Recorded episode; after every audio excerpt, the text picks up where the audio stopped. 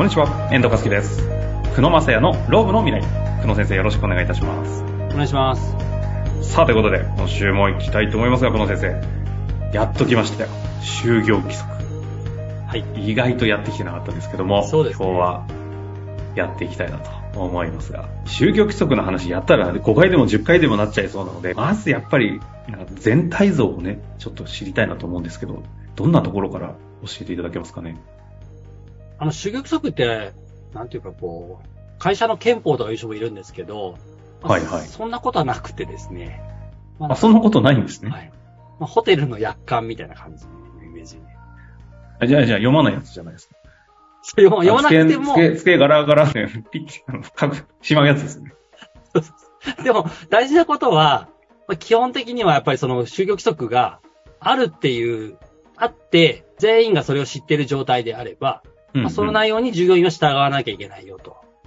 まあ、そういうようなものになりますので、はい就業規則が非常に会社経営にとっては重要であることはまあ間違いなくて、間違いない。で、そこで働いている従業員は、まあその内容に従う義務があるっていうところですね。うん、うん、うん。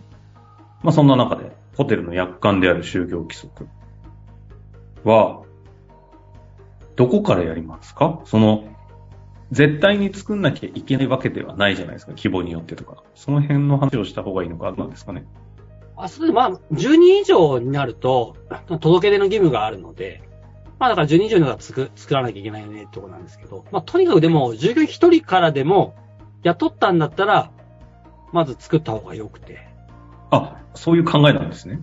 そうですね。あの、基本的にあの、雇用契約っていうものがあるんで、雇用契約書を巻かなきゃいけないと思うんですけど、まあ、雇用契約書だけじゃ書ききれないじゃないですか。ええまあだからそれを、まあ、プラス、まあ、従業員にややってほしいこととか、やっちゃいけないことって書かなきゃいけなくて、うん、うん、うん。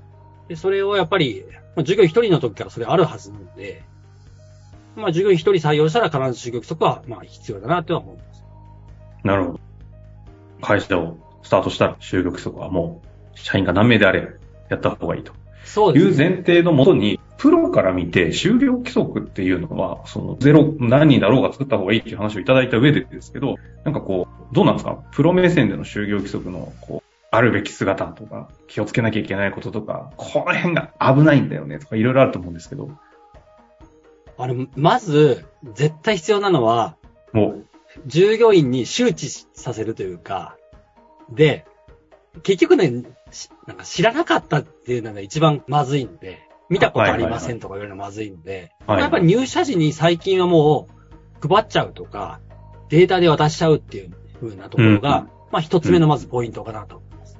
の、周知ね。周知。はい。その話をされるってことは、周知をしない会社が非常に多いということですね。そうですね。あの、なんか金庫にしまっとく会社とか、金庫？あと、就業規則守っちゃうんですか？そうそう、あの、隠しちゃうみたいな。もう、あ、あ、隠す方か、そっか。隠す。隠すとでも見られちゃいけない。禁断の。そうそう。どこにあるんですかって言わないと社長が出さないんで。金庫から裏から出てくる。で、出すと怪しいとか、お前なんでこんなの見たいんだとか言うんですけど、おー。でも就業規則でそんなの会社にとって不都合なことって書いてないんですよ。あの、かいもちろん、え意外と勘違いされてるのは、従業員の権利だけが羅列さ羅列してると思ってるんですけど、そんなことなくて、従業員のもちろん福利厚生とか権利も書いてありますと。でただ、残りの多分8割ぐらいは、因子事項の羅列なんですよ。会社にとっても、見せることってのは、やっぱり、プラスなんですよね。へー。あまあその論点で聞く聞いたことあんまりないですね。そうだ、だからなんで作りたくないかっていうのは僕はよくわからなくて、やたらこんなの作ったら、例えば有給の日数とかを就業規則に入れたくないって言うんですけど、いや、入れても入れなくてもこれは権利はありますよと。あただもうそもそもね。そうですね。うんただそれだったら入れて、会社として最低限何日前までに、まあ、言ってくださいねとか、そういうことを書いておいて、従業員それ見てるわけなんで、うんまあ、そのルールには普通は従うだろうっていうのが就業規則ですよね。なるほど。うん。だからなんならだからその、入社した時には渡して、で、重要なポイントだけは読み合わせするとかっていうのは、すごい。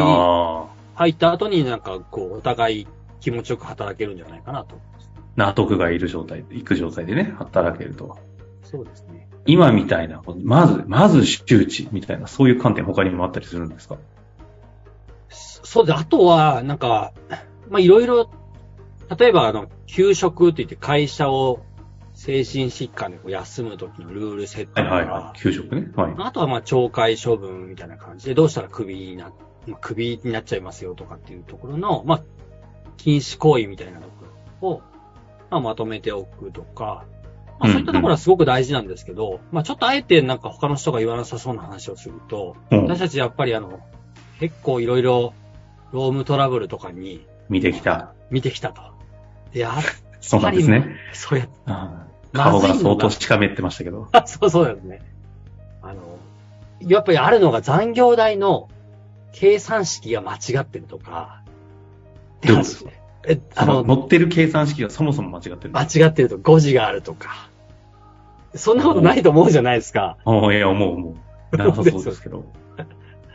で、例えばですけど、よくあるのが深夜の、ちょっとマニアックな話しますよ。深夜のあの割増って0.25なんですね、一般的には。はい。あの、10時以降働いちゃったら、0.25増ししなきゃいけないんですけど、ええこう間違えて、1.25増しって書いちゃったとか。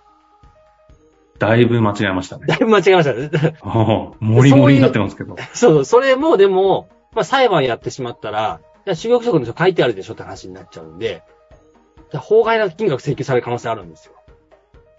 あの、まあ、もちろんね、自分の中で経験かどうかっていうのはわかん、言えないかもしれないですけど、まあ、ああるんですね、そんなことが。ありますあります。あ1.25が1.27になっちゃったとか、あ。お要は、タイピングミス。タイピングミス。マジっすか？で、あとはだから、その実際裁判で訴えられてるって負けてるやつなんかでいくと、あの、ある、あの、ああいう商社なんかでいくと、本来、なんか、就業規則に、なんか7時間半って書いてしまってて、で、実際その会社も8時間ずっと運用してるんですよ。で、就業規則開いてみたら7時間半って書いてあるから、30分これ残業代ずっと払われてませんよねって言って、訴えられて負けてたりするんで。何年訴求なんですか、それ？あまあ、ね、あの、時効は今だと3年とかですけど、3年？30分、3年間分？そうそう。だからやっぱり、うん数字の誤字とか間違いとかっていうのは、まあ退職金も間違えてたら絶対に払わなきゃいけないので、離職金なんて金額でかい分間違えとかって恐ろしいですね。どこ間違えるんですか？いや、その、功績倍率間違えたとか、もちょっとだからエクセルドラッグし間違えたとかっていうのも絶対許されないので、だから、ただ社労士に作ってもらったとしても、最後会社絶対確認した方がいいですよ。う、あくまでか経営責任ですもんね、そこは。そうですね。なるほど。なんか、ちょっと今すぐ就業規則を全員が今聞いてる経営者はちょっとミニミニこじないかっていうね、ドキッとしたんじゃないかなと思います。そ、ほ、他なんかそういう観点であります？あとめちゃくちゃあるのが、中小あるな、いろ。ろいろ。いろいろ出てきますね。超あるあるなんですよ。あの、例えばですけど、職務手当とかついてるじゃないですか。職能手当とか好きじゃないですか。うんうんうんで、就業規則に職務手当、なんかいくらとか、うん。はい、はい。職能手当いくらとかってまあ書くじゃないですか。はい。なぜかそれなのに、給与明細には能力手当とか書いてあるんですよ。ほうほうほう。で、要は就業規則に載ってない手当を給与で払っちゃってるんですね。で、うん、実際に就業規則に載ってる手当が給与明細に載ってないと、これも請求されますから。え、あの、いや、これはこれのことなんだよって通用しないってことですか？必要しない。そんなことは通用しないです。でも、それ多分、あれですよね。今の例で言うと、多分ミスですよね。ミスだ、ミスでしょうね。まあいうんいくらでもそれあるんですけど、いくらでもあるんですね。やっぱり通用しないので、必ず、給与明細と就業規則は絶対合わせなきゃいけないのと、ちょこちょこここは人事とか総務のスタッフが見直しとかないと。いやー、今の話も聞いたことないですね。これは結構ありますよ。就業規則と給与明細のズレに気をつけろってことですね。そうそうですね。そうなんだ。いやー、就業規則恐ろしいですね。聞けば聞くほど就業規則やっぱり作りたくない気持ちになってきましたけど、先生。そうですかねいや、な、ないのもまあまずいですけど、やっぱあ、あっただけじゃいけないので、まあアップデートしていく必要は絶対ありますよね。うん、うん、うん。まあそんなところですかね。今後、ちょっと就業規則は引き続きもう少しやっていきたいなと思うんですが、はい。いかがですか？なんか就業規則の論点、どういったところから次回お話とかできるといいですかね？まあそう、そうですね。あの、やっぱり多いのは、あの、例えば使用期間とか、うんうん。そういったところもありますし、あとは、使用期間ね。はい。使用期間で辞めさせられるのかとかですね。はあ、あーなるほど。